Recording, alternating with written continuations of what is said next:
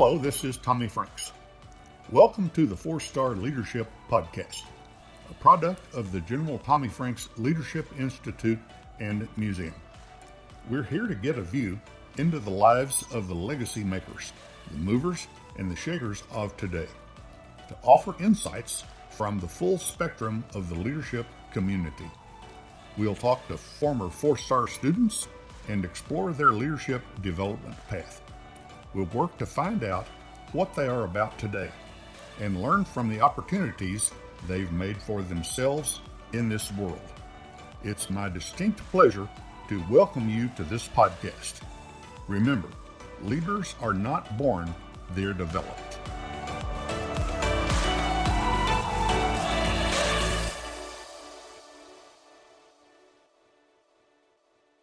Hello, everyone, and welcome to another episode of the Core Principles of Leadership with General Tommy Franks. I am your host, Delise Travis, and we are on episode number seven with our guest, Immaculée Ilibagiza. We'll be talking about faith, hope, and forgiveness experiences from a Rwandan genocide survivor. But before we get into our program, we'll have a word from our major sponsor, REI Oklahoma. REI Oklahoma is proud to be a part of the General Tommy Franks Leadership Institute in the production and distribution of these podcasts designed to inspire leaders and difference makers. At REI Oklahoma, we have been working with small business leaders, entrepreneurs, and people who are driven to succeed for years. Highly motivated people working to own their own businesses, live in their own homes, and make the world a better place. Since its beginning, REI Oklahoma has continued to identify hurdles and deliver holistic solutions to create job growth and help neighborhoods thrive in both rural and urban communities. REI Oklahoma looks forward to visiting with you about helping your business and community grow. Visit reiok.org or call 800 658 2823 to start the conversation. And now we join our guest, Immaculée Ilibagiza. Immaculée is a Rwandan American author of seven books and a motivational speaker. Her first book, Left to Tell Discovering God Amidst the Rwandan Holocaust, is an autobiographical work detailing how she survived during the Rwandan genocide in 1994. Left to Tell quickly became a New York Times bestseller. To date, it has been translated into 17 languages and has sold over 2 million copies. Immaculée's story has also been made into a documentary. She has appeared on numerous televised programs and featured in many domestic and international publications. Left to Tell has received a Christopher Award affirming the highest values of human spirit and has been adopted into the curriculum of dozens of high schools and universities, including Villanova University, which selected it for their one book program, making Left to Tell mandatory reading for its 6,000 students. Immaculée, welcome, and thank you so much for sharing your story with us today. Thank you. Immaculée, you were born in 1972 in Rwanda. Can you tell us about your area that you were born and your family and, and share your story with us? It's so inspiring. Oh, thank you. Yeah, I was born in Rwanda. In um, Rwanda is a small country in Africa, right in the middle of Africa. So um, I grew up in a family of four. I was one daughter among three boys, and my mom and dad uh, until really we separated by death in 1994.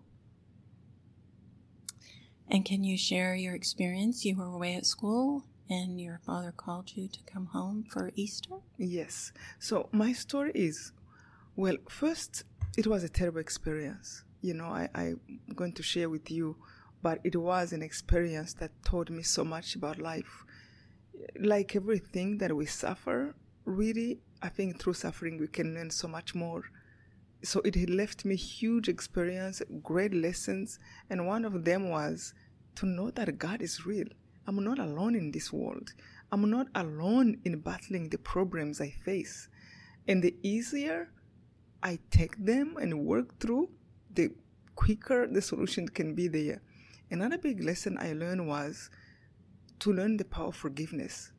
Actually, to even understand what it was because many times you know, before the genocide, I was a student in college, and I always thought you forgive somebody who said something bad about you, somebody who took your pen, your book away, but not somebody who is trying to kill you or actually have killed members of your family until I experienced bitterness, until I experienced hate because I became that person who hated what they were doing to us. And I remember sweating out of anger. Just out of my poisonous thoughts, my body would feel and would act. I literally remember feeling like I forgot how to smile. And I remember asking God, begging God, I wish I can be innocent again. I wish I can just know good in people because that made me smile, dream about the good of this world. But now what I can see is the evil of people. I even forgot the person who was protecting me, like the good that was around me, because the evil one have a way, you know, the problems has a way to kind tend to overwhelm you, and you become almost sick with that. You know, sometimes we hate people, and then we end up hating their whole family, which is so unfair.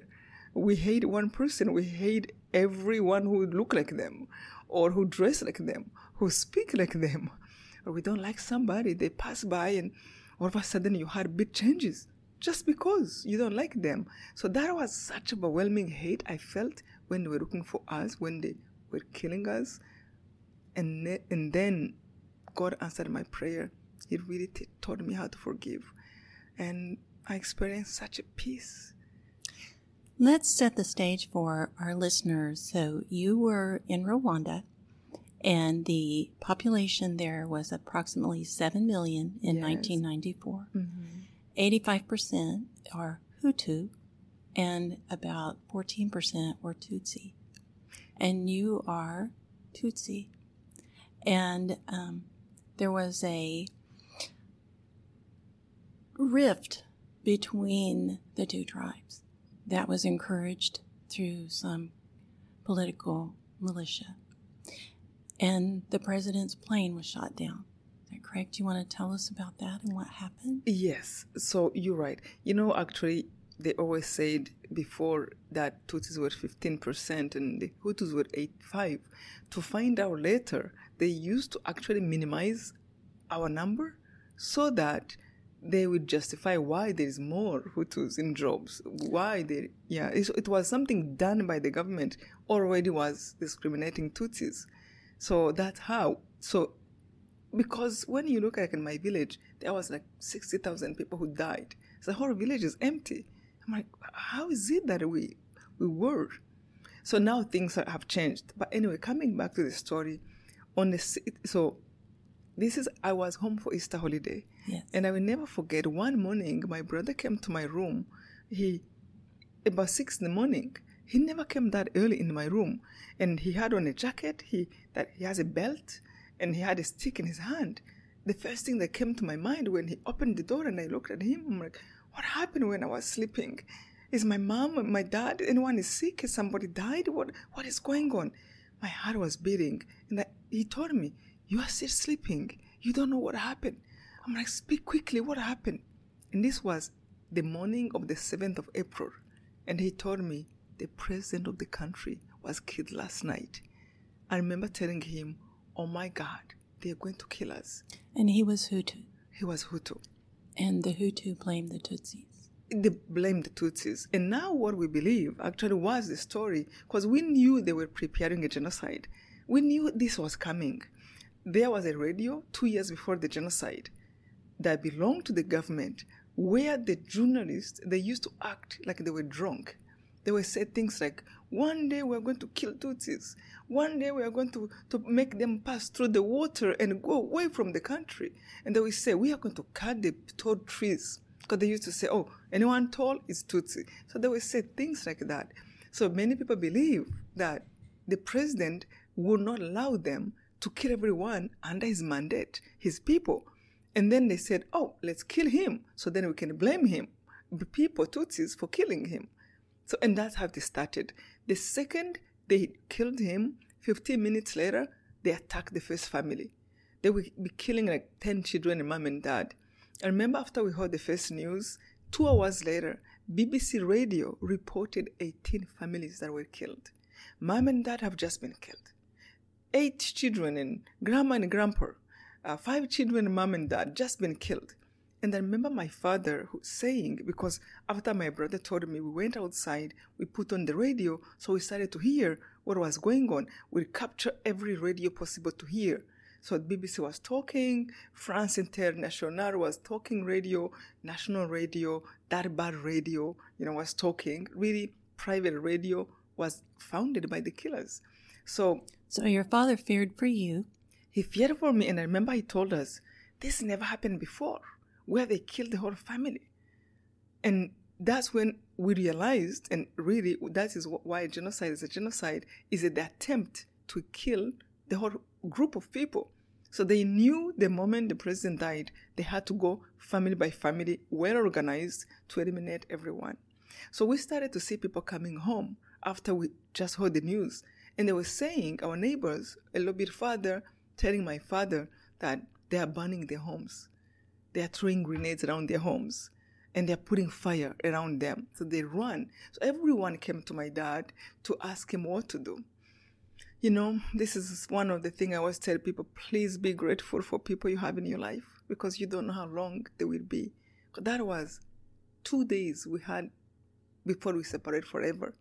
People came to my uh, home to ask for what to do because my dad was a person who cared about everyone. And he was a leader. He really was a leader. Now that I, I know what, you know, they talk about leadership, he just felt responsible. And he wasn't voted by anyone. He wasn't a leader who is getting paid, but people trusted him. I remember parents used to bring their children for my dad to punish them for them. So, and now I know he never punished anybody out of anger or yelled at any child. He will always sit with you and talk with you. Do you know why your parents are not happy? Do you know what you can become if you continue to be that kind of person to do those kind, you know, have attitude like that? Mm-hmm. Or do you know you can change it actually? You have the capacity to be contrary to that angry person who insult the parents. You can uplift them. You can help them. They're human beings like you. So uh, until my parents died, people will bring them gift kids my dad punished when they were little because they became like a government person. They became a teacher a director of something. And now i'm like wow that was gold yeah. And he was the administrator for the catholic schools in your district? Yes he was. So he feared for you when this happened? He feared for me and he asked me to go to hide to a neighbor who was from the other tribe and who was a good man and that we'd have to say not everyone from the Hutu tribe was killing, not even half of them. It was the government that was very unified that had planned this, and they they had people, so they kind of used the names of we Hutu. We going to kill you. But it was not everyone. There were many good people. And I remember one of the things my dad used to tell us. He was always like a teacher, even in the house, in the village. He used to tell us, do not put people in boxes because one of them have done wrong to you. Always open your eyes to people how they come to you. And if they do wrong to you, then you can judge a person. But don't put in boxes because they come from that country. They're all the same. Or that religion, or that tribe, that race, that family. He's taught us if you do that, you will miss out many angels in your life.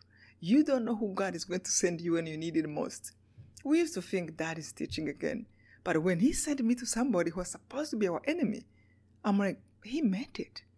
I actually remember my brother telling him, like, Dad, you're sending her to a Hutu. Everyone was caring, worried about me as a girl.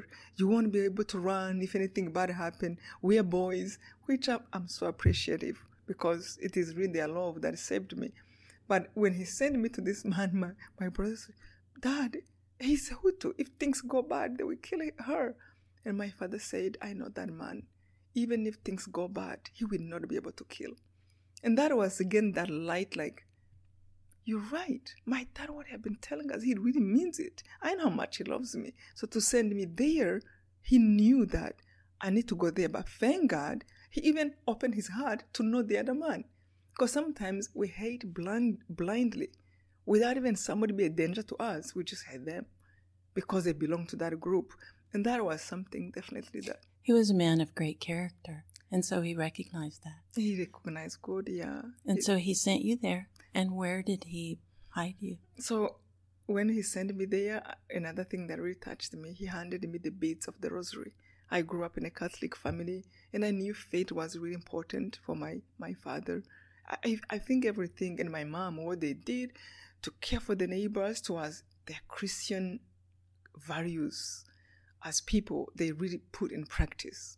We read the Bible to practice, not to to tell God. We read the Bible. He wanted to say, okay, care for your neighbors. Then we have to do it because we promised to be good Christian. So he sent me to the neighbor and With he- the rosary. the with the rosary. Only thing I had. I remember looking at this, I'm like, oh my God. It's like I felt the words he was telling me he didn't say. I felt as if he was telling me, I won't be here anymore. But if you need anything, as I have provided before, you need to go to God.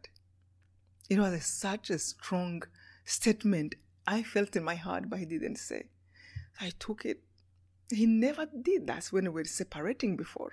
He have given me rosaries before. He have given me Bibles before. But we we need to read that, so take this. But this time was, bye, take this. So I went to the neighbor, and the neighbor, I still remember his face. He was so scared. And this is when I knew this have happened to people, Tutsis before. They have killed us before in 1959, in 1973. So the neighbor who was Hutu and a very good man, he looked at me with such a fear in his face. He said, I am worried they are going to do to you what they did to you in 1959. So my parents never wanted to tell us too much about evil that was done and I, against us, and I'm really appreciate that because I just had a, I had a good childhood. I played with friends without thinking about who are you, you know, which tribe are you. I had fun growing up. I loved people. They loved me. I saw that. So the man told me they did this to you in 1994. Even if I knew through history, mm-hmm. but I never thought about it too much. So only 15 years before, approximately, a similar thing had happened. happened, except that this time became worse. But he knew, and I said, "What?" You know. But I saw the fear. He didn't say much. Just the fear in his face. I'm like, "We have gone through this before." So he hit you. He hit me. He put me in a small bathroom, three by four feet. And I remember li- life. I, I love to remind kids, especially when I speak in school. I'm like, be grateful of what you have and count your blessing. Because again, you don't know what is tomorrow. Use what you have to the best you can. Because I remember three days before I went in that bathroom, I had a scholarship in college. I was paid to go to school. Three days before that, I had my own room in my parents' house. My brothers who protected me and loved me, my parents, we didn't have much. Maybe one pair of shoes, but I didn't think I needed much or more. So now you're in a three by four space. And if you look at that measurement on the floor, that's very, very small. small, yeah. So you're in a three by four bathroom with a rosary. with a rosary. And the first thing that came to my mind was, I can't stay here. This is too small. Before I realized, yeah, this is where you are now. Whatever was yesterday, no more. It's today. And that's when I'm like, oh, I wish yesterday then I, I had it so I can just love it. Because now this is my life. So I'm looking, I'm complaining. As I was complaining, the man came back with five more women. Now we had six people in the beginning in three by four feet. That was another moment that was like, oh, I was complaining it was too small for me. Now we are six. So, So- there were seven total women. Any children? Later we became eight. Later. Yeah, he brought two more people, so we were eight. And the youngest was seven years old. The older was 55. Others were 12, 13. But we really had to sit on top of each other. The man told us not to make any noise, not to not to make any noise, not to flash even the water of the bathroom until somebody else is flashing the water in the next bathroom. And he didn't even tell his family that you were there. No, he told us that he would tell them he lost the key of the bathroom. So nobody should know that we are there. He said one noise is enough for our life to be over. And that's when I started to appreciate the, the kindness. Yeah, we can change people's life by just a little bit of caring more. Because he could have just put us there. But you know, he needed to help us how to behave so that we will not be found. he needed to even not to tell his children that we will not be found. It was, yeah, warming, heartwarming. Yes. So the great caring that he showed you gave you tremendous trust it, in him and what he was doing for you. Yes, he did. I saw his try, his trying, his fear for us. Yeah, love has a way of of really making a huge difference. So you were there for how long? We were in that bathroom for three months. 91 days. 91 days. I thought it was going to be three days. That's what he told us actually. He said maybe this will be three, four days. It became one month. Second and so he fed you by bringing you scraps from the table because the family didn't know you were there. Yes. And you had to just eat what he brought. I had to eat. I remember in my family, I was one who was very skinny, um, and I could I didn't like to eat. Well, I cared so much about how I was eating. Don't mix the food, you know. No, I don't eat that. I just didn't like eating, but I was very much keen of to see how food looked like. And now all of a sudden, he was bringing food. The children threw in the garbage, and he would pick a plate from the garbage because they don't know. He didn't want to feed us that way, that way, that what he could afford and I had to close my eyes and nose and be able to eat because I just needed to survive. It was another time I missed my mom. I needed to apologize to her for giving her hard time about eating. I'm like, if only I knew, I would have just be grateful for my mother for trying to feed me the best she can. Now I'm eating garbage food and I have to eat it. That's all you had. And so, how did you spend your days? So it my our days is funny. We were sitting in the same place, never moved for three months, but I felt like inside my heart I was moving. I was growing. I was becoming older. I was becoming a completely new person. So it was especially the emotions that changed, and my body was changing. I was decaying. I went in the bathroom 115 pounds. I came out 65 pounds. So everything was changing. I was born, but inside was the most amazing thing.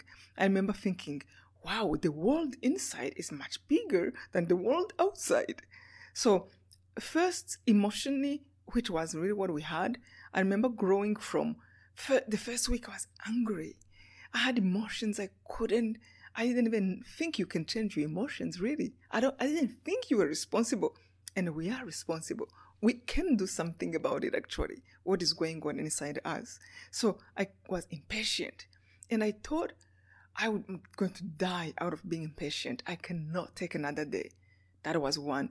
And then i will move from from that to anger. If i come out i'm going to be a soldier not to defend the country which that's what the soldiers do but to revenge my my family and my tribe and from there i will go to fear and every bad emotion I realize it hurts differently. Like fear will, oh my God, they're going to find us. They will cut me in pieces. And my intestines will be burning and shaking, and I want to go to the bathroom. And then anger, I, I was a monster. I would be sweating out of anger. My heart would be racing faster, my blood running faster out of anger. I had a headache, every pain in my body. Then I'm like, how do you get rid of this? But that's what you do when you're angry. So I, I'm doomed for this. And I thought it was getting more. So the first week, it was very different emotions, and then it changed with different news. So the man who was hiding us, he brought us food. And I remember asking him to please put the radio outside of the bathroom so we can hear what's going on. I just wanted information. I mean, we, we have to be informed. I really realized what how important it was, at least to know what to pray for you know what to do. So he put three radios, different channels outside, and I couldn't believe what was going on. The leaders of the country, who used to be to tell us to be good to one another, they were out saying, "Get out and kill every Tutsi you can find." I remember one government minister, actually his his daughter was my girlfriend, my friend in high school. He went on radio and he said, "Don't forget children. A child of a cockroach is a cockroach. A child of a snake is a snake. I'm like, this is a man actually who have a PhD. This is a man who is a father. What happened to him? It was also like another lesson that really I, I felt like God was teaching me. Um, that's when I realized that the intelligence of the heart how to deal with what you learn is much more more important. The attitude you have towards life is so important than just what you learn, the mechanical thing. Because as a person who was teaching people how to kill, he didn't have love in his heart. He didn't have care for other people. So then they gave order to kill everyone. They were reporting people who killed who were killed in the stadium. They would go around the stadium and they would throw hundreds of grenades in the stadium to blow up people. And they were giving prizes to people. They would bring them there with promise of food and shelter. and Is shelter. that correct? Yes. One of my brother died right there in the stadium. And instead, they'd killed them. They killed them. So during this 91 days, anywhere from 500,000 to maybe a million Yeah. Tutsis were slaughtered. Yes. And that's what was going on while you were there. Yes. And you were hearing this on the radio. on radio. So then, after they were like, we killed everyone in public places, churches, they destroyed churches, because people will run there, and then they start to go home by home. And that's really what changed me, I think grew me up, was now the searching.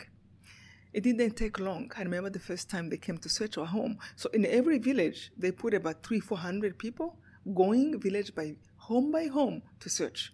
And not once. If they didn't find the people, they came back next day to search. They were searching Hutu houses because they knew there were many good people who would be hiding people among the Hutu tribe. Yeah. And they've e- even looked in suitcases to see if there were children. Yes, they did.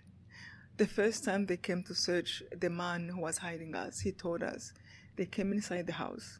They searched every place we can think of under the beds, in the closets. They went in a in a ceiling of the house with flashlights. They went on the roof of the house to make sure no one is laying on top. And they even opened suitcases to see if there were no babies hiding.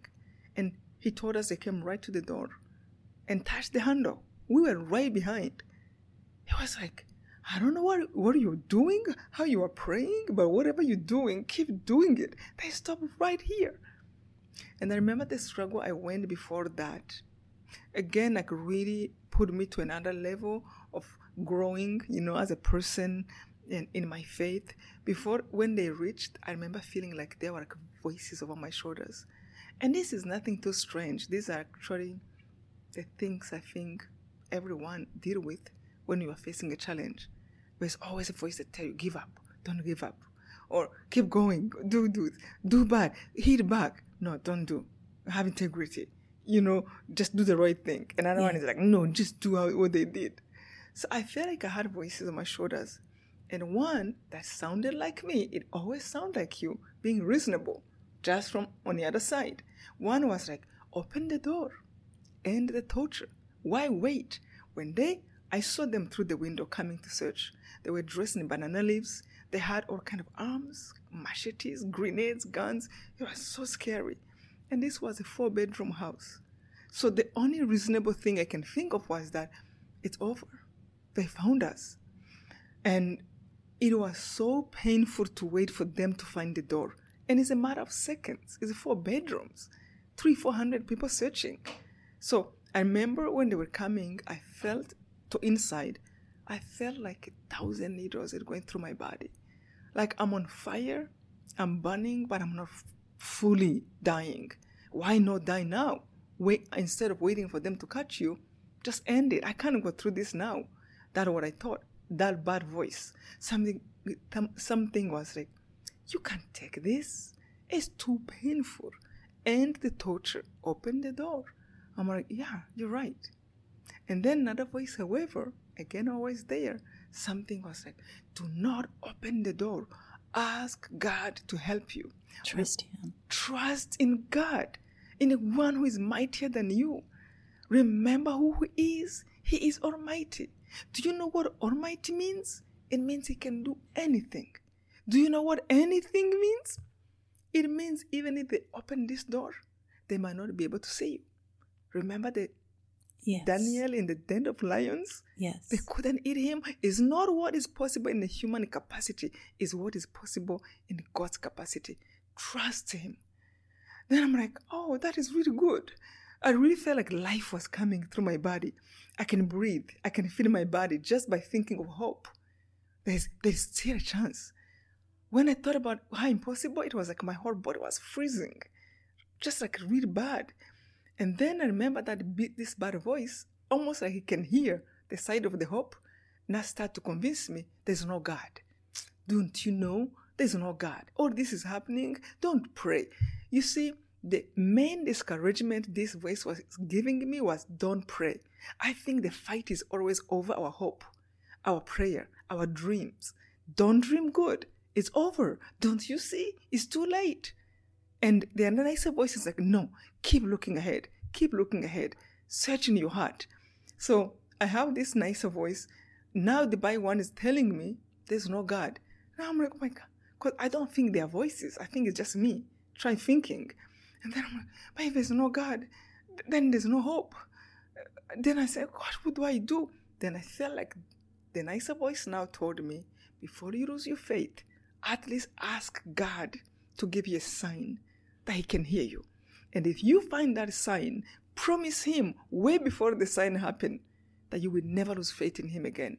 And you will always run to Him instead of doubting Him. And I remember promising in my heart, if I get a sign, I promise you, I will never doubt you. I will never listen to that bad voice that doubt me if you are there. I will always seek. And this doesn't mean I will understand everything about God, but at least I will be seeking Him. What He thinks, what should I do in Him? Who He is, what He does, how we do things. And I remember asking God with every cell of my body. I remember turning to Him fully with all my heart. If there is somebody who created me, just please give me one sign. If there is somebody who controls my breath, if there is somebody who put together the moon, the stars, the sun, someone who created this earth I'm standing on, I am begging you. If you can hear me, I want to ask you for something specific because I didn't want to be saved and say it was luck. Because that bad voice was almost hanging there like, it's luck if it happened. It's not God who did it. I remember asking God, if you can hear me, I know you can save us many ways. Don't let the killers open the door. And I know I will die one day, so I'm not saying I shouldn't die because we will all die. I just want to die in peace. Don't let me die like this. So if you can hear me, don't let them open the door of the bathroom. If I don't, I will throw myself in your hands and I will always seek who you are. So I fainted after that. I didn't hear anything for five hours. I was like frozen. I thought it was five minutes. And that's when the man opened the door. I jumped. I couldn't look at the other ladies. I don't even know what they were doing. My world was just what was going on inside. And he came, so it's him. It's not the killers. And then he's like, You are, he, he asked us, You are still like that? They left long time ago. We're still like this. I'm like, What happened? He said, They they came inside, there were three to four hundred people. They were dressed in banana leaves. I have seen them through the window, and they went in every place. That's when he told us they went under the beds, opened the suitcases, in the ceiling, on the roof, and lastly they came to the door, touched it, and one of the killers looked at him and said, You know what? You are one of us. You cannot hide these bad people. You are a good citizen. You can hide enemies of the country. And he turned around and he left. And walked away. And walked away. So the man that when he said, I don't know what you are praying, without even talking to me, to us, but whatever you are doing, keep doing it. I don't know why they stopped right here after putting everything else upside down. That was the moment I was like, oh my God, God is real. I will never be alone again. Even when I'm silent, I can talk to Him in my heart. You can be tortured and you can be having a conversation with God inside. You can be talking to Him and He will hear you. That was a new day to trust God, to believe Him now. But I realized also, since I did almost lost my faith, even if I grew up praying, I mean, I don't remember one day in my family, not one day actually, we ever went to sleep without praying together as a whole family. My dad would always say, Come, come. We had a cross, a picture of Jesus and Mary on a, on a wall. We all knelt down since I was born. So faith was a part of my life. Even when I say this to my friends who are we know each other since I was young, they always telling me like, "You always loved God." I'm like, no, no, no, not the same way. I loved Him in a bathroom. Not the same way I came to know him. Before it was part of my life. That's what you do. I grew up. But this time I was like shaking me up. Hey, I'm really here. So I asked the man to give me the Bible and I started to read because I wanted to know why did I almost lose my faith? There is something I'm not getting or I didn't know fully. And I need to certify my, my belief in God and really tell him, I believe in you, nothing can move me. And I remember thinking, the bishop might go astray, the pope can go astray. I will never lose faith in you. A pastor can lose his faith. That's not my business. I will pray for them because you are my God. You are not them. It was separation where I trusted people. Now I need to put trust in, in God fully. So I read, and the thread was not over. But I remember reading so many good things. I will read how to forgive. Oh, forgiveness was almost every page of the Bible. And I remember God saying it on in another line Revenge is mine, not yours. He is a just God. God will correct what is wrong. And you don't want to be corrected because it hurts. And God will not tolerate evil. And only Him knows what to do to correct what is wrong. If people don't ask for forgiveness, if people don't think through the wrong they do and change, God will correct them. It might not be pretty. So I felt like God, through the Bible, He was just reminding me care for you. Forgive. How many times? Seven, 70 times. And then I will go through another page. Love your neighbor, your enemies, and pray for those who persecute you. No, how can I pray for them? This is bad. But I'm like, but I need you. I need you. You are only one Almighty, so I need to listen to you. Even thinking, I remember thinking, when we have friends, we need to be correct to them. That's when a friendship can blossom because we're real to each other. How can I tell God I'm his friend when I don't do what he tells me to do? And he's my God above just being a friend. This is not good. So I remember one time actually I closed the Bible. I'm struggling with that anger, but prayer made me feel good. I really felt good. But again, they're coming to search over and over. So it was always like run to God. And this is funny. Anytime they came to search, I told God, I forgive them. I forgive them. I'm like, hmm. why am I forgiving when they come? Because I didn't want to be in trouble. but like maybe when I die, or maybe I didn't want not to have fully the protection of God because of my anger. So whenever they leave, my anger will come back. So one time I remember thinking, I need to think seriously about this forgiving thing. So I remember t- picking the rosary my father gave me, and I said, let me say the rosary. So the rosary really is like the summary of the Bible. It's nothing. Is is every bead just represent a prayer. And to say the whole rosary is coming from the beginning of the angel Gabriel coming to tell Mary that she's going to conceive until Jesus dies, until he goes back to heaven. It's a whole organized prayer. I said, let me say it. And I remember when I said the rosary, one takes like 25 minutes, just like you have to say this prayer here on this bead. I'm like, I feel like I moved from hell to a place of peace. For the first time, I spent 25 minutes in prayer. Then I said, let me do this again. So I end up doing the rosary throughout the day from morning until night. But remember, a part of the rosary is our Lord's Prayer, our common prayer. So I was Our Father, like almost 200 times a day. And it really gave me peace. But I remember anytime I reached the part that said, Forgive us our trespasses, as we forgive those who trespass against us. I'm like, oh, I'm, I can't mean that. I don't want to say that. But if I mean it, it means that I'm condemning myself. Do to me as I do to others. And if I don't mean it, I am lying to my friend. And my friend can see in my heart. He knows what I'm thinking. And if I lie to him, every friendship will go wrong if we lie to each other. What am I going to do? So I had a better idea. I started to skip that part of the prayer. I thought, this is good. I got it. You know, it is so important to be sincere to God.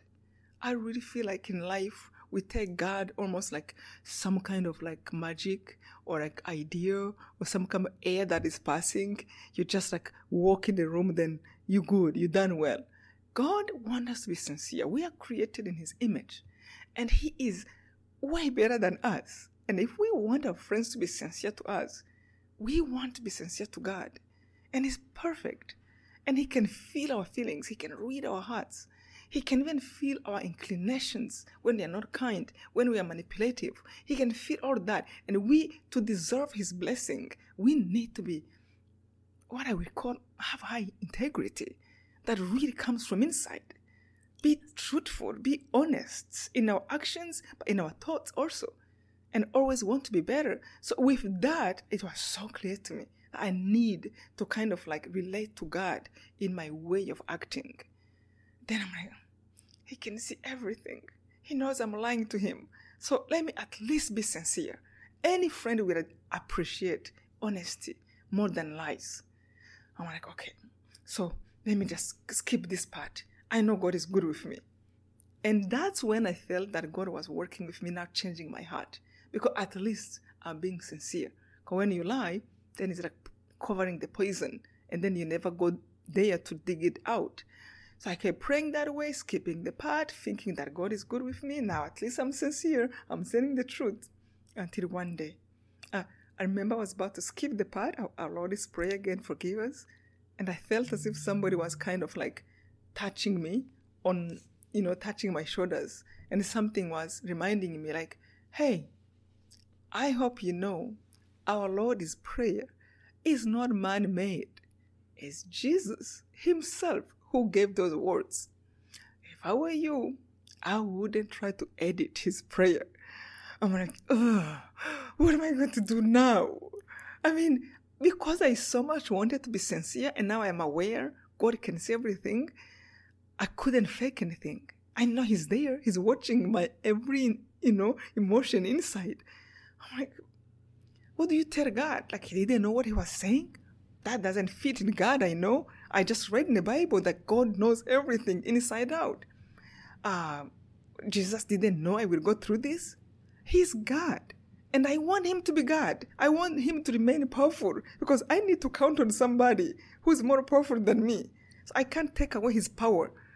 So if he said, pray this way, he must know what I can go through because he's my maker.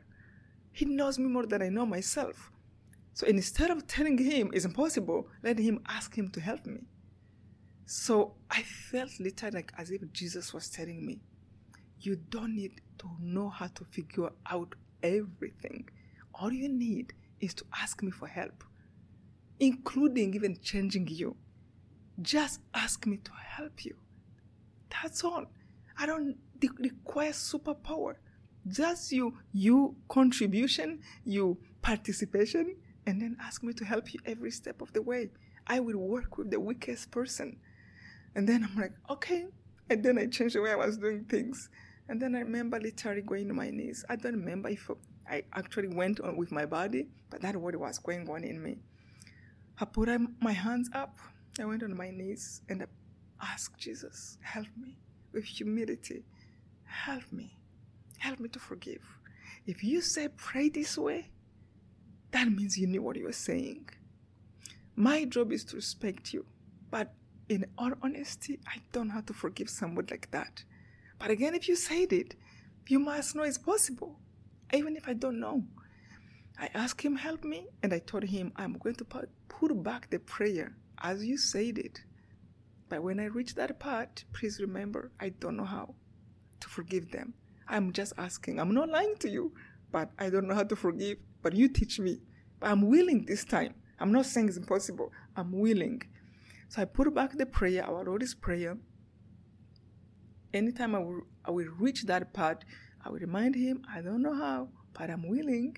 I keep praying like that, never thinking the time will come. And truly, people, be careful of what you pray for because it can happen. Never thought in my human capacity that can happen. Actually, in tiny way, I thought, well, now that I have done my part, I gave it to him. He will do, he can do it, but he won't know how to do it. But I'm willing anyway. One day I remember I was praying the rosary and I reached a part where we meditate when Jesus is dying on the cross. And I remember just like, forget about the crosses we see in churches. It doesn't even have blood. Just, you know, wood, like he's just posing there. I want to take him like my brother, my father. I went through everything um, in the Bible, reading what happened. Oh, he didn't eat. He was hungry all day. They beat him in the morning after Pilate condemned him. And then his weight falling down, the cross over his shoulders and bleeding, blood all over. He must have been swelling, dust in his wound. And now he have nails in his body hanging on the tree. And I remember the more I thought about him, I'm like, you know what? My suffering is small. Yours is really bad. And you are not coming. You're going to die. I'm still in the bathroom. I might survive. But you are going to die. This is really bad. And to make it worse, your mother is standing right there. Oh, what a pain for a mother to watch your son dying on the cross. Yes. And what a pain for a son to see his mother. So the more I watched their pain, the more mine was reducing. And I was taken by surprise, really by surprise. I knew these words before, but one day it rang differently in my heart. When our Lord said, I'm reading, forgive them, Father. They don't know what they do. Forgive them, Father. They don't know what they do. It wasn't the first part, it was the second. They don't know what they're doing. I feel like Jesus was speaking to me directly. People who are trying to kill you, they don't even measure the consequences that will come on them. And you trying to be like them doesn't change anything. It make matters worse. And let me tell you, you're not stronger than the evil. You, how many people do you think you will kill before they kill you? And you adding on the number of madness. It was as if all of a sudden the world was divided in two parts. And I felt like Jesus showed me the side of love and the side of hatred. And on the side of love, they are good people. People are trying to, to change, contribute to their community, do good, loving people. And on the side of love, I can almost see people like Mother Teresa, Mandela, the people we know in history of peace, Gandhi, the saint, Saint Francis, Saint Anthony. On the side of uh, hate, I can see like Hitler, people causing the genocide, turmoil. And sadly, me, that time, was thinking about revenging. And I felt like that's what I was shooting for. And I felt like Jesus was like, where do you want to be? And on the side of love, there are people who have suffered, who have known injustice, who have known hatred and pain. But no matter what happened to them, they just don't look at themselves. They look at the whole picture, at other people. They want to protect others from what have been done to them. That was the difference than the people in the state of hate. What happened to them, they want to inflict it on other people so then they can feel the same they felt. I'm like, no, th- these are not my people. These are my people on the side of love. These are the people I admire, not this. I'm like, how did I end up there? And literally, I felt like physically I'm moving, going to the side of love, and I felt like a huge luggage was lifted from my shoulders. I felt so free. That was the first thing I felt freedom. Freedom from hating, freedom to, from wanting to inflict pain on others, freedom to, be, to, to think of me and to think actually in a good way, not just in causing other people to, to pay for my pain, but to, to construct, not to dis- distract. You know, it was such a level.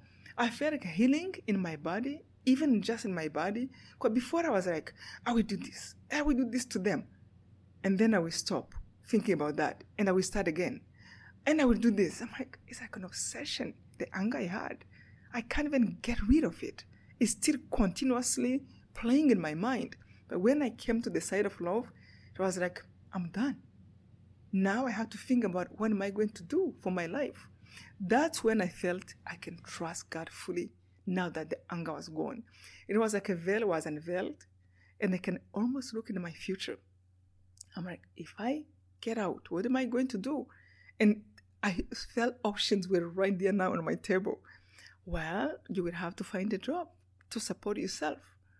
Then I'm like, where am I going to work? Where can, I'm dreaming now because I see possibilities. Then something was like, you might work with people who speak English because most of the people speak French. Your people are killed, and the other tribe, you don't know who you're going to meet who might be a good person. So you have to be careful. And most of French people are dead. And we were listening, hearing things like the government of France that time was kind of helping the people killing. So I'm like, I'm not even work with the, you know, French speaking. Then I'm like, I don't know English. And a part of me said, well, you can learn English. Then it is almost like I have a conversation inside myself. And then I said, but how? I'm in the bathroom. I don't have a teacher. I can't even talk. Another part of me answered, but you are talking right now. You can learn the same way. You can teach yourself. I am here. I can help you. Literally just speaking from inside. Then I said, fine, I'm going to speak. It was so clear and it's so funny. Like five months later, I work with the United Nations and my interview was in English. And in that moment, I can see that I will have to work with an international organization. I never worked before. I was in college before, but it was so clear that's what, what was going to happen. So with that, I asked the man who was hiding us to give me a book in English and a dictionary, English French, so that I can start learning English because it was clear what was coming and I better start now. I didn't want to take a chance. So when I asked him to give me a book in English, he thought I was going crazy. Even the girls in the bathroom, they're like, what's, what, what's wrong with her now? but I can't tell them what is going on inside my heart. I started to learn English in the bathroom. When I see students, kids, and saying like, we don't have this, I'm like, you have everything. You are in America, especially here, and in Rwanda too. You really have your will you can use. I took a book, I don't even remember the, the title of the book because that was not my interest. My interest was put together a phrase and learn words in English. So I started to like I, and I will go to the dictionary. What I means me.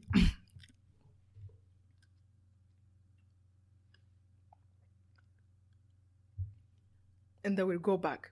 AM. What does this eh, means? And I will read phonetically in a dictionary how this reads. But you couldn't speak out loud. I couldn't speak, only in my heart. You, I just all the conversation I was having inside, the voice convinced me you are talking. You are just not opening your mouth, but you can still talk from inside. So that's how I started to, to talk from inside. And I would read phonetic. You see that we can talk from inside. And I read and I read. I, I mean, one page took me like two days because every word I have to read and I had to close my eyes and can't memorize what I mean, this and that. What if I put in my past? I remember in the middle of the dictionary, it is like, how do you put a verb in the past, in the future? I'm like, this is easy. I just have to add I will in the future or I did in the past. I'm like, this is good. So it was so fun. And I felt as if my work was like a prayer, my reading English. Uh, it wasn't far away from God, it, it felt like it was with God. So I learned, and what I wanted, it was, of course, I couldn't learn English fully, but I was able now to say, My name is, I come from, I went to school here, I lived in this district. Um, I was in college, like all the little phrases. So you imagined all the questions they would ask you. It, yes. And you already had the answers, and, and it was amazing. It was amazing. and this is the funny part. So now, five months later, I am in interview with, you know, God's providence, how I got there. Interview in the United Nations in Rwanda, you know, one branch that was there. And they were questioning me in English. And in the middle of the interview, I forgot that I was even learning English. In the middle of the interview, I remember thinking, I have impression like I've been here before. Like every question they're asking me, I, I have memorized it. And I have memorized the answers. And that is only English I knew. So that was your hope that you were able to inspire in yourself through your relationship with God to know that someday it was going to be different. And after 91 days, tell, tell us about the day that the gentleman opened the door and you you knew you could go. Yes. So the the day how we came out first i had i had a dream before we came out i had a dream about jesus and in the dream he was sad and he was almost like he was on the cross almost like the same sadness i had and then he told me my child when you come out you will find out that everyone in your family have been killed those you left behind but if you continue to trust me and to love me I will be there for you and I will do for you more than what your parents could have been able to do for you. So you have nothing to worry about. And I remember in a dream I said, If you take care of me, you are God. I need nobody else. And when I woke up, I'm like, What? I said yes to that. I should not have said yes. Like, I should have asked him, like, No, no, no, you keep them alive. And actually, I convinced myself it was a dream. But the first day we came out, so the man opened the door. He told us a few days before that he hear there are some soldiers keeping camps and taking people out, you know, receiving survivors. So the leadership was able to to take over and quell yes. this horrible, yes, horrific. We, we heard on radio. So there was an army of Tutsis and Hutu who were against the genocide, who lived in Uganda, most of them, and they were right now by the, when the genocide started they announced on their radio also if you continue to kill our brothers and sisters, we are coming to rescue the country. So every day they were speaking that how many people they heard they are killing, we are coming. If you don't stop, we are coming. They called the whole world, please help us. If they don't stop, we are going. So it took them three months. And we remember we can hear the radio, they said they captured the capital. Oh, it was such a joy for us, even if we felt like, you know, so much had been gone bad, we never thought we'd have a life again. We thought we're just outcast people. Even if we live, it's better to die than living by that time. Like any Tutsi would ever have seen the light of the day, it was just too late for, I mean, only by God. So when they took over, like, oh my God. So even if you survive, at least you can have a life. So that's how we knew and they took over, but in our area, still you were scared and our homes had been destroyed. So they formed some refugee camps around, and then they would ask people if they have anyone who survived to go. So that's how we came out. The very first night I came out, I was in the refugee, that refugee camp, and I had to find out what happened. What happened? Tell me. And some refugees I found, I knew people, and they told me everyone. I mean, I asked I was so scared to know, but I wanted to know. I don't want to sleep one more day without knowing or guessing. I'm like, how, anyone knows when my father? Oh, your dad was killed here. I'm like, oh. What about my mom? Oh, she was the first one who was killed. Oh my gosh. What about my, your, your brother was in the stadium where they killed like 10,000 people. And I'm worried to ask about one brother who was really my best friend. What about Damascene? Oh, he's the one they just killed a few days ago. They found him where he was hiding. I remember crying, crying for like five minutes, screaming. I'm like, gosh, how how is this possible? What, what am I going to do? My grandma was killed. My grandpa, my neighbors, my schoolmates, my best friends. So even your fellow classmates at the National University, yeah, where you were, where I were, my my college, we were really. I mean, I remember in my first year, we were 94 students. We had like two Tutsis in this college. In the second year, we were like 40 some people, and then it's like one Tutsi. We were very few.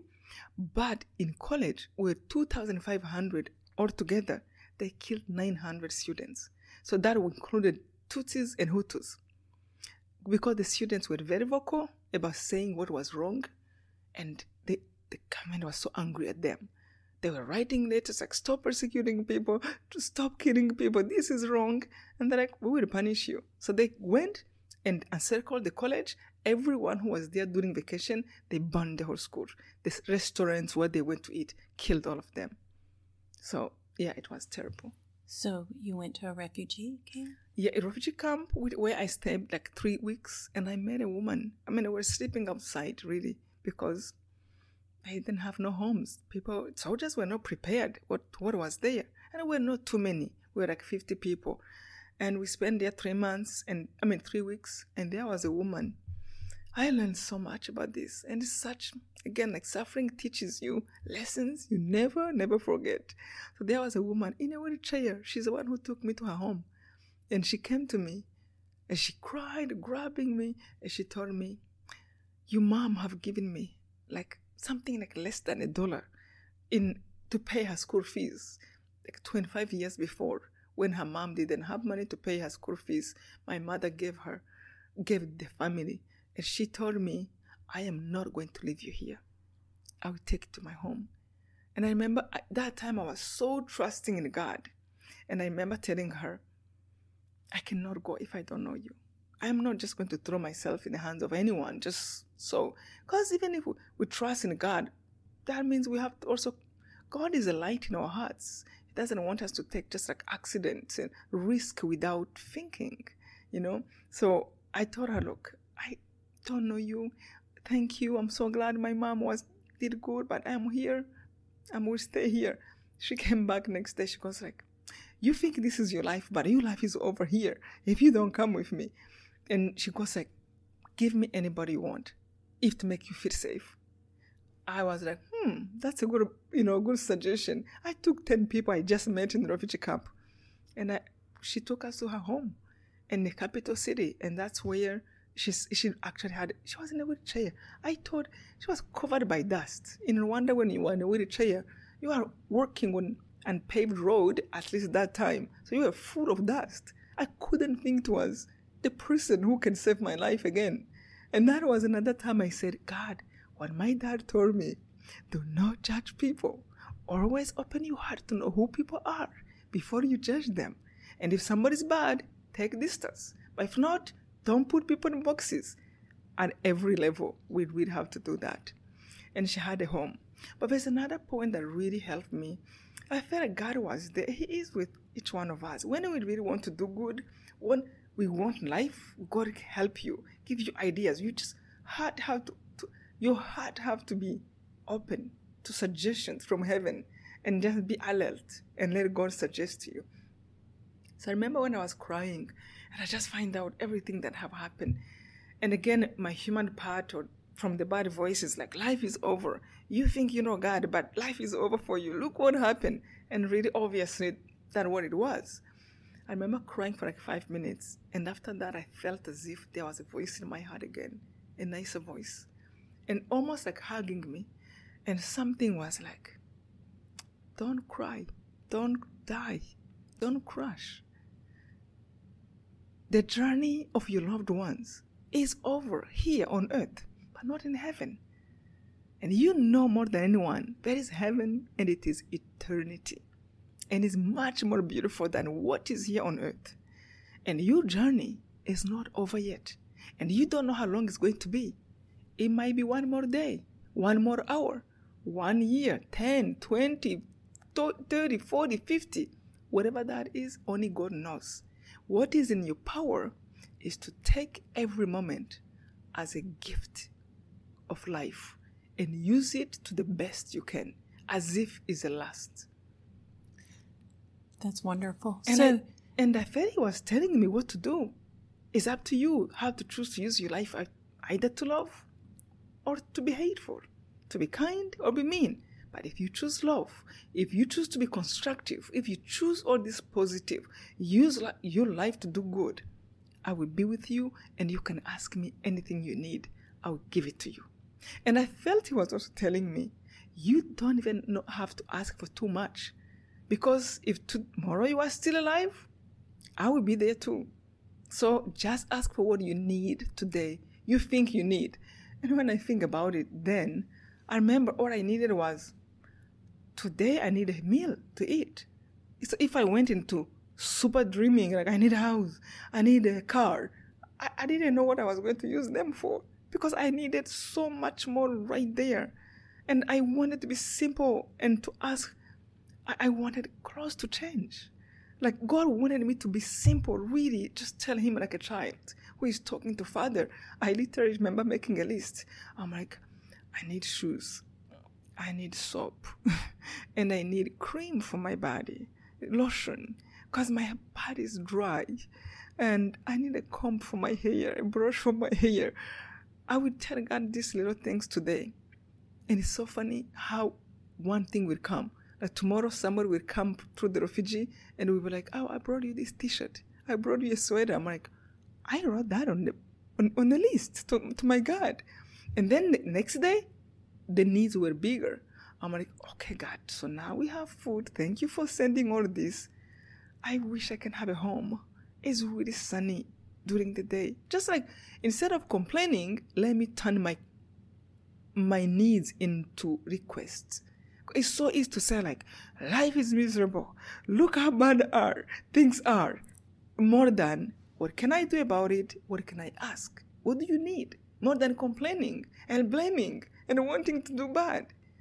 And and that was so good. So the next day I was like, I need a room. And I will not take anything for granted because sometimes you think if I need a room, it comes with the bed and, and the bed sheet. so I was like, I need a room to sleep in, and I need a bed, and I need a mattress, and I need a blanket, and I need a pillow. And, and I almost laugh when I was telling God, and God, I love to write my thoughts. Would you please give me a notebook? And I would need a pen too. So I would like say little things like that. And so, and then the woman came in my life. She took me to her home so when I was there, I feel like I'm here and I'm really asking blessings of her family and thanking God for that. Then I'm like, okay, so God, thank you so much. You have given so much. So now I need a job. I don't know what to do, but you helped me. And again, I feel like God was there, like, okay, so go look for a job. I will be with you. You need to do a resume and really do it good. And that job, it might last a year or even a month, but whatever that is, just do what you need to do today. Don't go into fear. I am here. I will defend you. I will be with you. And it was like laugh. It was the best time to interaction with God when I depended on Him fully. Because so many times we think like I can do it myself, and then things go wrong, and we don't ask Him much anymore, until slowly more. Okay, God. So I'm good. Thank you for everything you have given me. So I need to get married because I think this is the age to be married, right? And I would love to have children. Literally, I would tell him like, and I would need to have a boy and a girl. So give me two. So I know the joy of having both. And he did. So God is really good. Oh, I wish people can just trust him. And I need to remind myself all these things many times. Because when I feel like all things are good, I move into my plans, my plans, my plans. I'm like, hey, wait, talk to him about it. And remember, it's not just what you're capable of. Do what is good. What you find to be good in the eyes of God? Will what you think is good, not just for you, but for other people. And that was a miracle of writing my first book, Left to Tell. I, I started to write, and my, my voice and some friends, they would tell me, like, you are not a writer.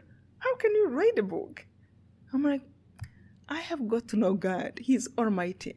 All I know is one thing I need to make sure that I'm using my life constructively and I know to love people because they are His, His children, whoever I am with. I don't even need to go to dream about far away. Just people I am with. Am I helpful to them? Am I caring for them? Am I loving them? Am I living truthfully with them? am I contributing, you know, to them? And if I love and I'm praying, I can dream what I want, God will give it to me. So I wrote a book without knowing anyone who ever wrote a book. We it, and I couldn't tell people now because they were discouraging me, and people would say, "You don't know English is not really your language." I'm like, "I know, but God have many people who know English. They will help me. He will send them." And um, I'm not kidding. I remember three months. I wrote the book in three months. And for, during those three months, the hardest thing was not writing. The hardest thing was to fight the negative voice. You can't do it. You're not from the US. Nobody will care about knowing your story. Oh, that is too small. It's so far away. I'm like, but God cares about me. The same way these are beautiful children of God in this country, and He brought me here, the same way He loves me, and the same way He wants us to be a family. So go back, devil. Don't suggest to me this voice. And I wrote three days after I finished writing the book. And during those three months, just to fight that bad voice, I had to fast. I was praying every day. I was going to mass every day. I just wanted my spirit to be in a good place. And I wasn't visualizing big things. I just wanted to be good to the people I was with. I was writing a book to help people I was working with. I was working again with United Nations. I've got married. I moved to the US 1998 and I work with United Nations. And uh, so my pe- people in the room, sometimes I will see people crying because they didn't get a promotion they wanted, because maybe a friend doesn't look them good, someone is going through divorce, and I never take anybody's pain lightly. Whatever is for them is pain. It's all relevant. Right? Yes, it is. So I will go to them, I'm like, hey, this happened to me. And really, God was there. So anytime I told somebody what happened, they were like, and you are smiling? And you are here? So then what is happening to me is nothing. I'm like, what is it in this story that gives people joy over their problems, that bring them back to life? So I wanted to write for those people, really like 10 people. But I wanted to give the best I can for those 10 people. So I wrote my Facebook, I'm fasting, just God help me to finish. And please, God help me, introduce me to a publisher. How do you go about publishing? How do you take a book from computer to, to, to Barnes & Noble? And three days after I finished writing the book, I met a man who is a writer in a conference. who Wayne asked- Dyer. Wayne Dyer, who became my angel. And he asked me, if he, first he asked me what is, like, where do you come from? 'Cause we were online like many people. And I'm like, I'm from uh, Rwanda. And then he goes like, first he asked me, where do your accent come from? I'm like, I don't have an accent. but he told me, I told him I'm from Rwanda. And then he's like, do you know what happened there? I'm like, I know. Where were you? Oh, he was quick and to, to make me talk. I'm like, I was there. And what happened? Where is your parents? Where is your siblings? He knew what had happened, but I told him in two minutes, like, they're in heaven. I- I'm okay. I'm good. I'm here. I, I hid. And then he, he digged more. He goes like, and then what makes you smile after what happened? I told him there is heaven. It doesn't end here. I just hope to do my part. And then he looked at me. He goes like, have you thought about writing a book? This man helped me to publish the book. He, we, we separated. He went to Maui and I am in New York. And he helped me through this distance to introduce him to me to the publisher. The book came out two weeks after the book was New York Times bestseller. I didn't know what that meant. And he wrote the foreword. The in your book. foreword, yeah. Yes, and I love what he said about you. He said that you live an elevated level of spiritual consciousness and you raise the level of all that you encounter. And I have to say that would be my experience. Oh, you're so kind. And you Thank inspire so many people with your story. Oh, it's it's horrific. It's inspiring. It's um, amazing. It's it's so many things. Oh, And you. so you live in New York, I live now- now in New York with my family, yes. and you have how many children? I have two children. Boy God gave me what I asked for. a and- boy and a girl, a boy and a girl. and their names are Nikki, my daughter, Nikisha Black, and her brother Brian. yes. And how old are they? Oh, they're big. They're in college now, both of them. Oh, they are. Yeah, so 22 and 20. So you came from not knowing English and teaching yourself in this three by four space with seven other women by mouthing the words. And then you wrote a book, and now you have written seven books. It's an amazing story. It's so inspiring. And I was wanting to know we have many students who come through our leadership program and they are in high school and then we have adult students who listen to our podcasts that we want to inspire to do good things our core principles of leadership are caring communication common vision and character and your story is full of all of those core principles of leadership and it's an amazing, amazing story. It's unthinkable. It's it's just unbelievable and it's so inspiring. And I would like to ask you, what would you say to your 17 year old self? or your 22 year old self during that time before you went through this horrific situation and a tremendous spiritual and personal transformation? That is really good question. You know, believe it or not, what one of the simple and main thing I really could have tell myself that time was especially not to undermine the power within me. Not my power, the power within me, I think from God. Not to undermine my contribution, my words, my wisdom, my my my sharing, my caring. Because sometimes young people might say like, oh, you know, I'm young, I'm even a kid. Just like if you see wrong, say something. If you think you you, you have something to do, do. And just my contribution, sharing my, my thoughts, my, my ideas. I think that could have changed a lot because I saw what God was able to do through me when I was able to act. I always felt like there's some people maybe who are supposed to, you know, the leaders are supposed to make decisions to tell us what to do.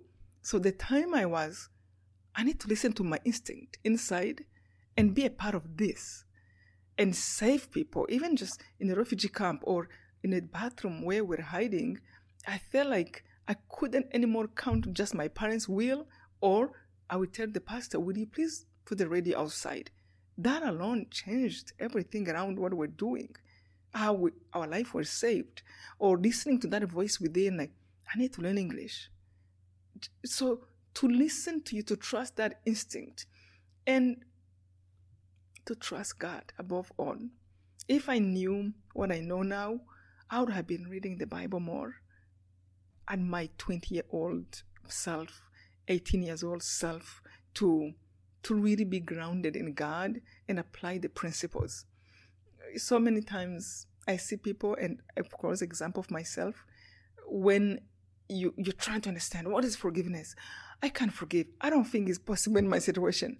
And after you go through mountains and turn back and you go like, oh, actually, it was the best thing ever. So in in the first place, if I just believed God, I would have been, let me forgive, just because God said so. So obedience to God's law and searching my faith is so important. And to truly, the moment you know there is God, find out why and how. So like search Him, seek Him, like these are not small matter. This is our future. This is us. We live by the principles of God, but also heaven, our heaven depends on how we act here on earth. So like to search faith and be serious about it from the time you are a kid, at least if you have to deny, then you could say, I have searched, it's not real, but I have done my homework. So then you can do, you can have an excuse because it's too important and act, to act, to just be a part of. Even if you have to, to lift that stone, if that is a strength you have, just be a part of the of that contribution. So be a part of the solution. The solution. You know, you can have a beautiful car is parked. If you don't use it, you will never know what it's capable to do. So I feel like my young self just act and don't think, don't try to be especially to be jealous. It's okay to want to imitate imitate another person who is doing good, but never be jealous of the other person. Like, oh, I want just to stand in their shoes. You are where you're supposed to be. You are perfect with your strength, with your wisdom, and you grow in wisdom. But with what what you are, you are, you are enough. Just do what you can. One of the perfection of God I, I really love and I admire and I love in my prayer when I, I'm conversing with God is to see how you put people in a country, even in a home, everyone will be inspired to do a different job. And each one will contribute to each other. Sometimes you go like, somebody's a constructor and they really love it. Another person is like, I just love cooking. Another person is like, you know, I was always wanted to do electrical stuff. And then they complete each other. Another person dream, I just wanted to teach people spiritually. So we complete each other if we let things, if we let people be free. Yes. If we do what we're supposed to do, what we feel inside, you don't want to be that person. You don't want to, to fight to be in their shoes. Just be, contribute with who you are. Allow yourself to flourish and be happy and appreciate every moment, especially, and appreciate people, what is done for you. When my neighbors were killed, the first thing that went I regretted was I wish I have taken more time to look in their face, to appreciate them.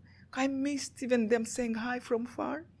I was like, oh, my neighbor who used to say hi, you know, those who used to see me come from school, like, oh, you grew up, because I was in a boarding school since I was in high school.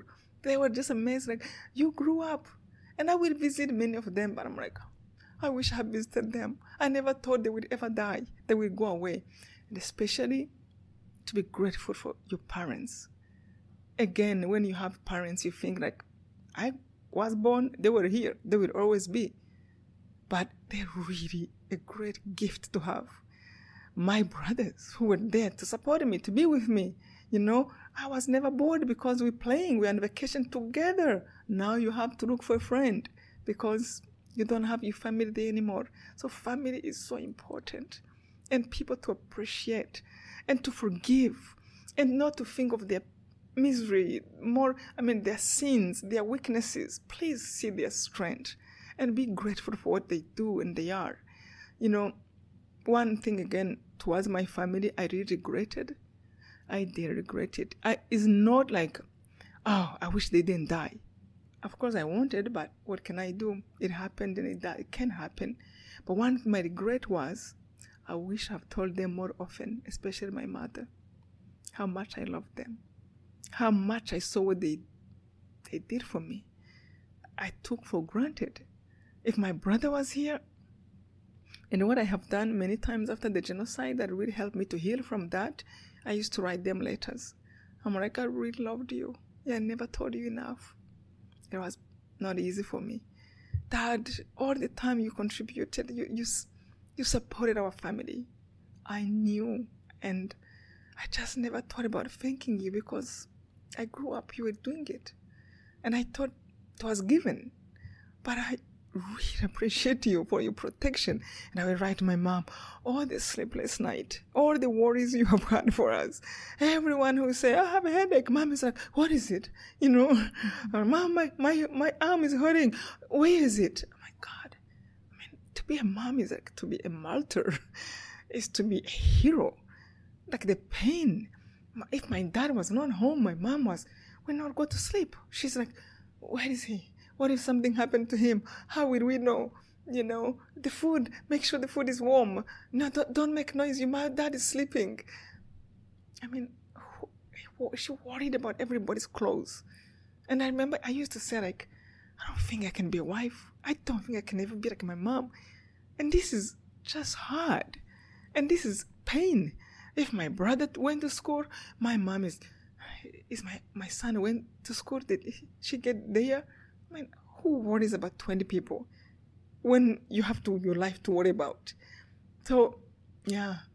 I remember one time I had a dream after my mom died and, and in the dream I saw her and I was telling her, Mom, I really loved you. Mom, I really know what you have done for the family.